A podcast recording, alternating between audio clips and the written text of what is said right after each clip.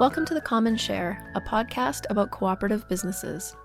I'm Asa Marshall with Cooperatives First, an organization that promotes co op business development in rural and Indigenous communities across Western Canada.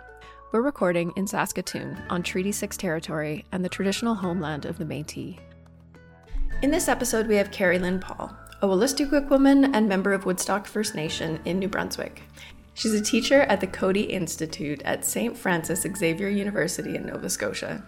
Cooperatives First's Indigenous Relations lead Trista Pewapisconias participated in two programs in which Karri-Lynn teaches Building Abundance in Indigenous Communities and Indigenous Women in Leadership. Trista and I spoke to Karri-Lynn about the abundance approach to community development, which encourages folks to look at what they have in their communities that they can build upon, rather than starting out thinking about what they lack. This approach focuses on holistic relationship building and people's gifts and abilities. Trista and I were honored to speak to Karri-Lynn, and we think you'll love this conversation.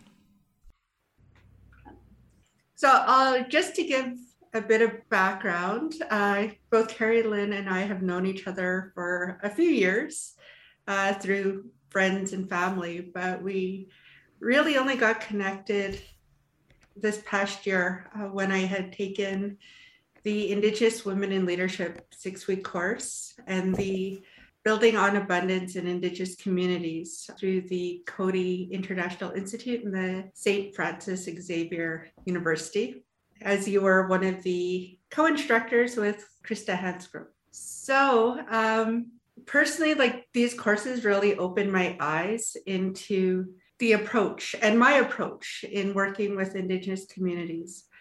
I'd like to know how did you get involved in this line of work?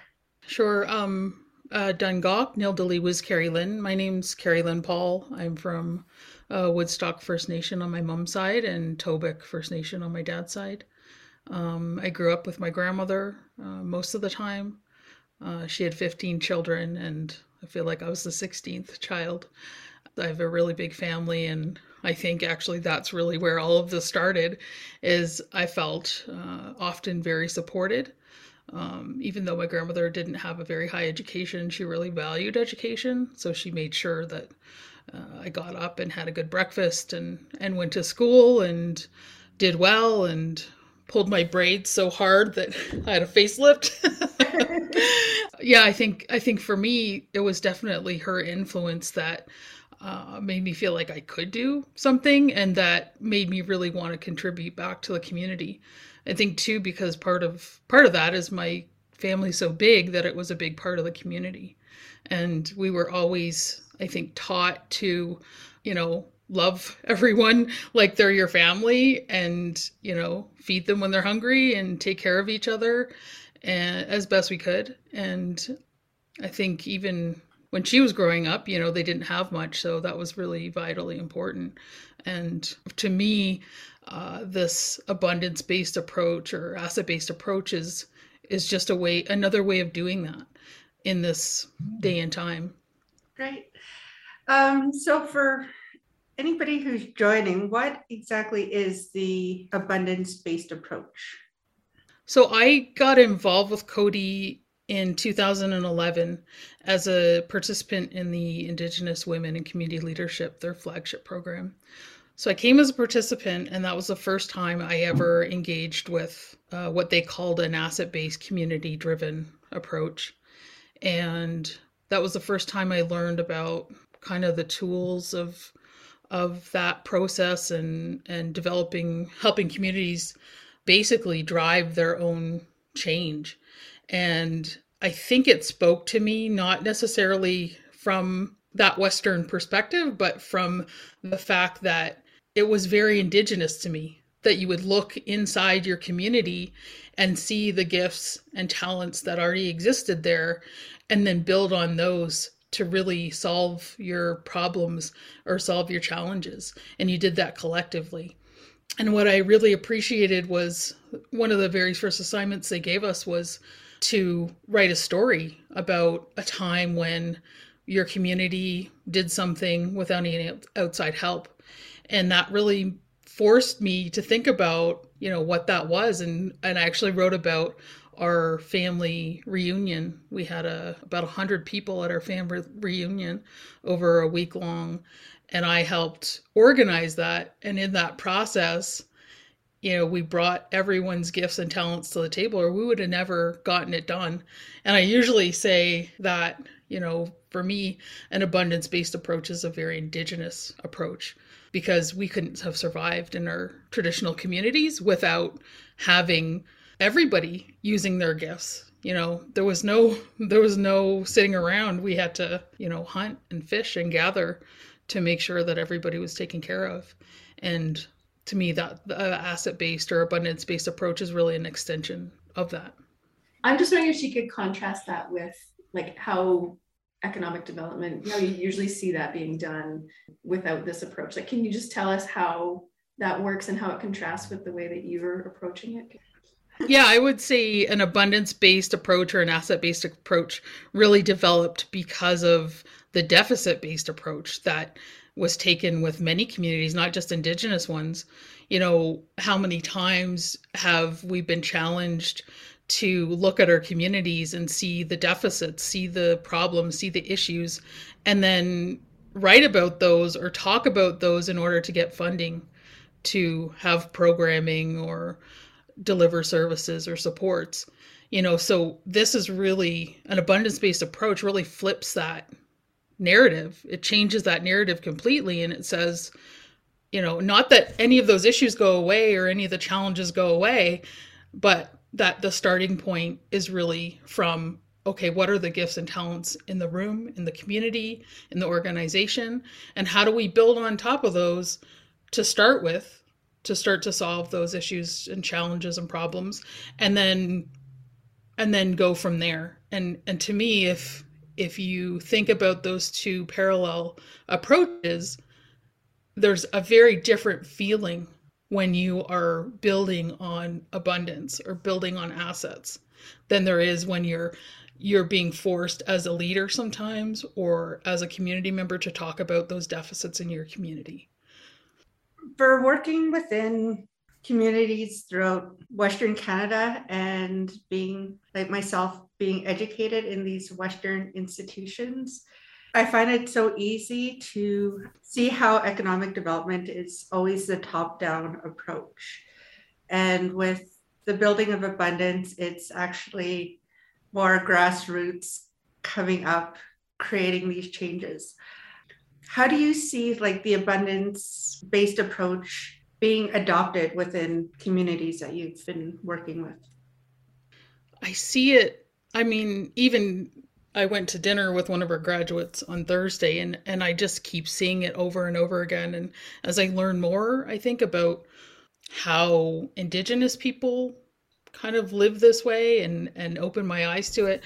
You know, we have one of our graduates, Mallory. Uh, she started Indigenous Box, and really she used this asset-based approach to build her company, and it was just so inspiring to hear her talk about, you know, hiring Indigenous people, uh, you know, utilizing all indigenous businesses to bring her products for her boxes.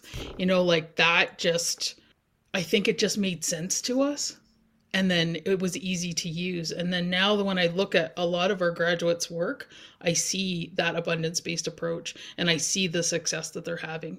And I and I really think it's because we can very easily braid this kind of approach in this kind of contemporary Western, you know, we're you know you know as well as I do as an educated indigenous woman working often for non-indigenous institutions we have to braid both things together you can't just have a traditional approach and you can't just have a western approach but we have to somehow find our way through and weave those things together to to come up with solutions um, that are relevant to today's issues that we face?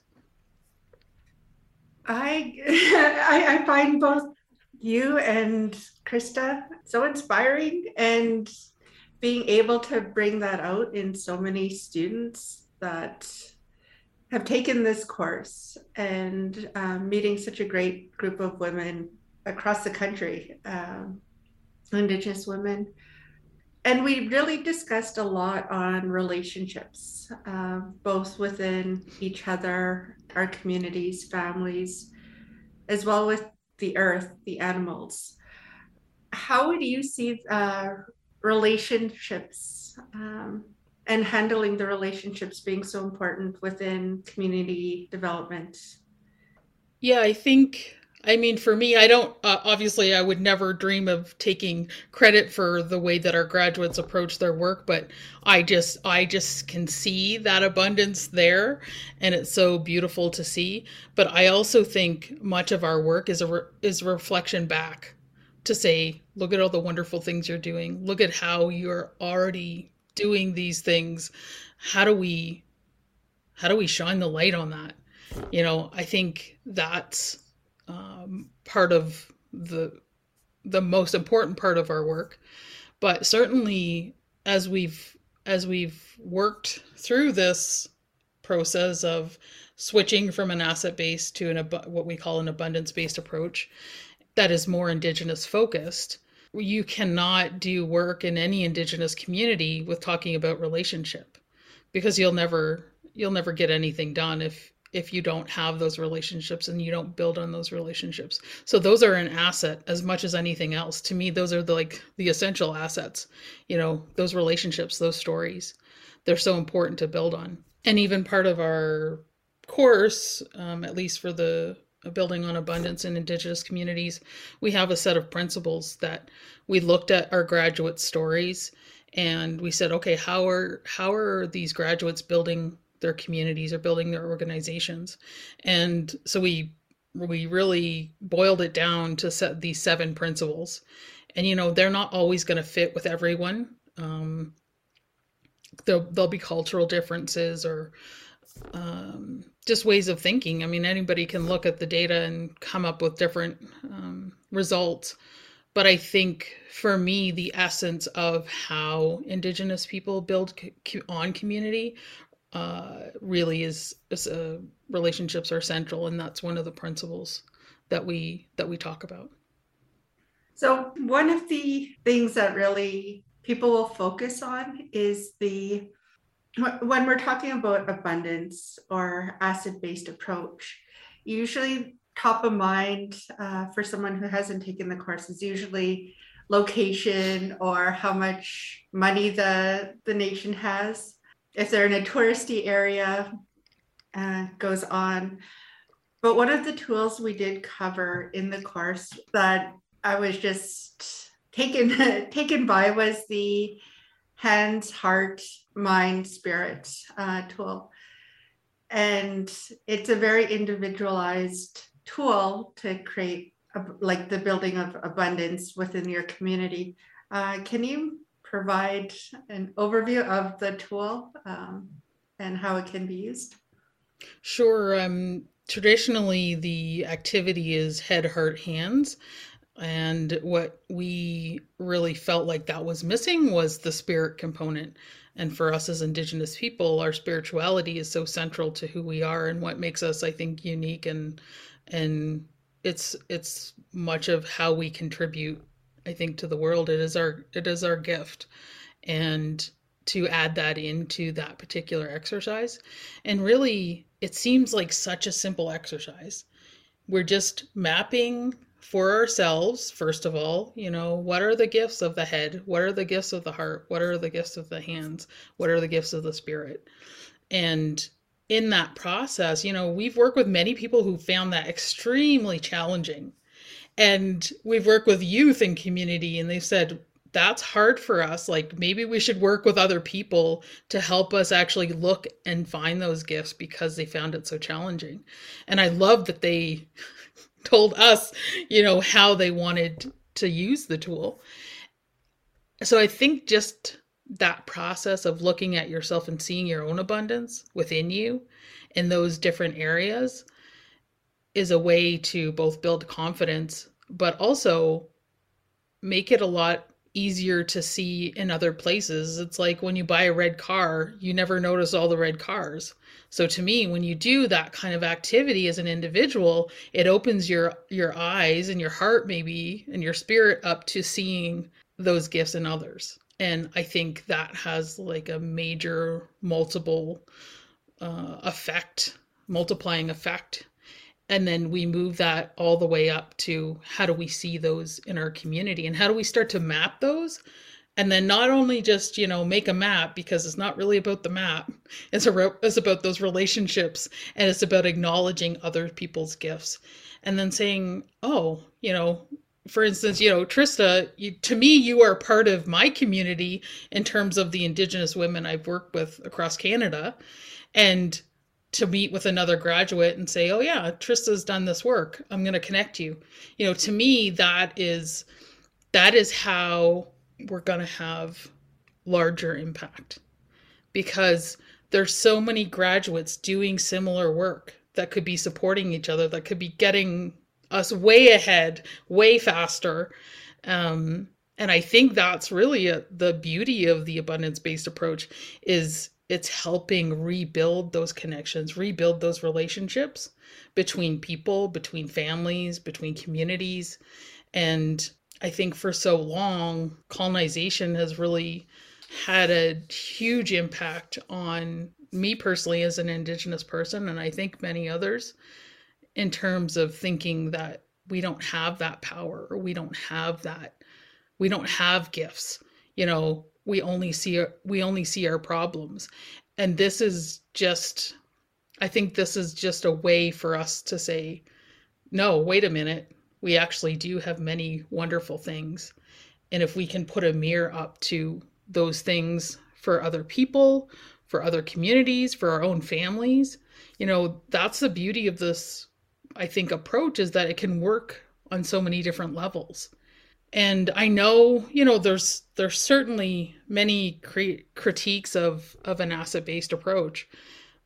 I don't want to diminish those either. You know, I I think it is very good for for accessing grassroots, like you said, but it is also challenging potentially to do it on a larger scale. Like how do we how do we do that on a larger scale, um, coming from an asset based, and certainly much of the pushback is in people's own personal decolonizing their own mind around their own gifts and around how they actually have the solutions. You know, it's not about hiring a person to come in and do a study or to, you know, even with the leaky bucket or the leaky basket, we call it, you know, it's a very simple tool that talks about economics, the economics of our households and our communities, but anyone can understand it because it's that simple.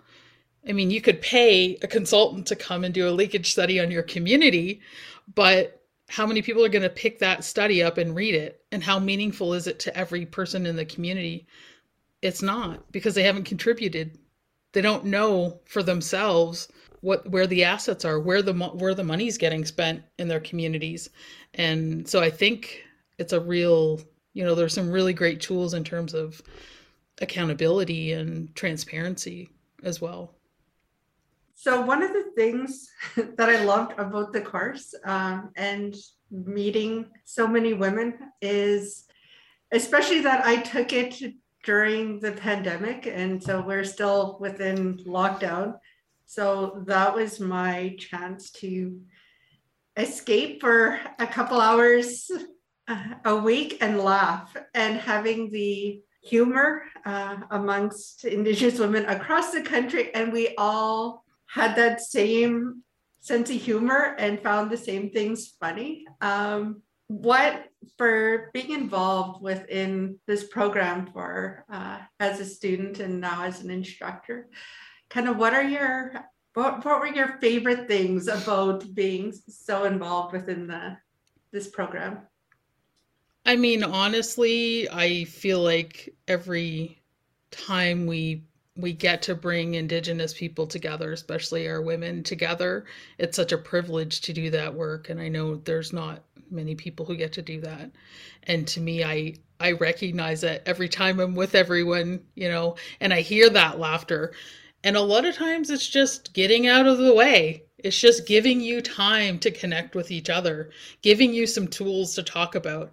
Even if you don't learn any of those tools, if you've made a connection, if you felt like to me being with other indigenous women being in the program for the first time it was like i came into a room where i didn't have to explain myself. I knew that these women understood the challenges i would i faced in my life. You know i didn't have to explain to them what you know why something is funny or or you know the impact of trauma in our in our lives or um you know the impact of of loss grief and loss in our communities. Like we have shared experiences and i think you know getting people and getting women particularly in a room together with each other and feeling that energy feel you know having those laughs um but also you know learning together i think is significant. Reflecting together is significant. Um and it's really i mean in what day this is the only day and age we we have been able to have everybody join us in a, in a way online and build that community.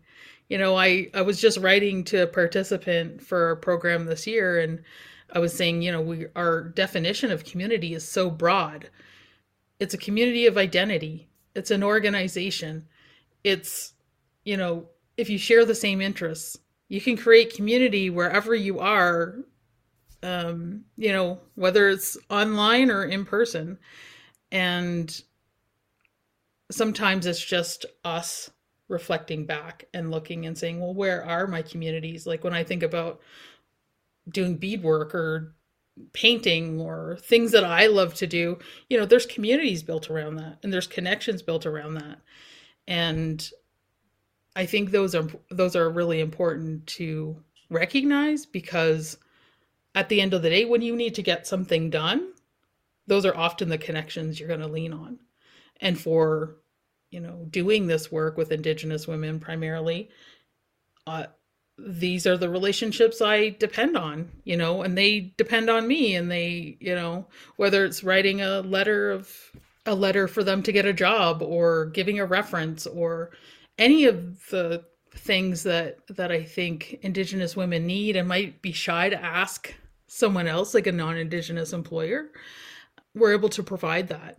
And that feels really good to help someone get a job to help someone you know make a connection to work collaboratively i think all of these things are really really special and really meaningful and and i feel really honored to to be able to do it is there anything you think, you know, we haven't covered that you'd like to? Um, I I just have been reflecting the last, you know, few weeks and days. We're working on a project with a graduate in Red Deer and you know, to see her organization build build on an indigenous governance approach to really be driven by what the community wants to you know we're working with her to to to create a tool in order to help funders better fund the things that the community wants funded not necessarily what the funder wants funded so it's just such a it's so great to see all of these i i when I talk about it, I talk about it in terms of a thousand flowers blooming. You know, when I look across the country and I see these women just doing beautiful things and dropping seed for others, creating leaders out of other community members, mentoring young women, um, creating organ nonprofit organizations, getting elected in their communities, in their provinces, in their territories. And I feel like, you know, we have 150 graduates, and there's such a, I think there's such a building up of, of momentum. And I really see this beautiful field of flowers blooming. And to me, each of you are are the flowers. And how do we now I'm like, okay, how do we how do we connect those flowers? How do we, you know, support each other to grow a tree?